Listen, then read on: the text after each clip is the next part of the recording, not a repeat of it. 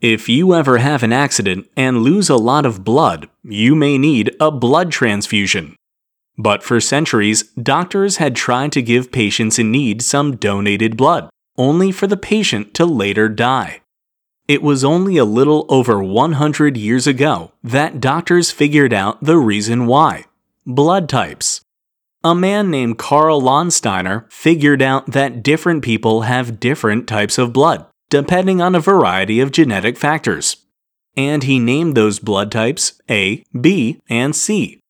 Later, C was changed to type O, and a new type, AB, was added to the roster. And today, we know that there aren't just four types, but upwards of 20 different types of blood. So, what's the difference between A positive and O negative?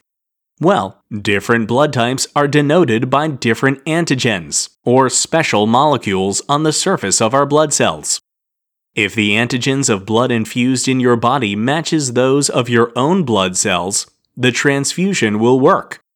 If the antigens don't match up, however, your immune system might think that the new blood cells are actually invaders and attack them. And sometimes, the new blood cells will even clump up with your old blood cells, creating deadly clots in your bloodstream.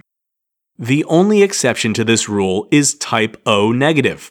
These blood cells don't have the same antigens that A and B blood types do, making O negative blood compatible with A and B alike.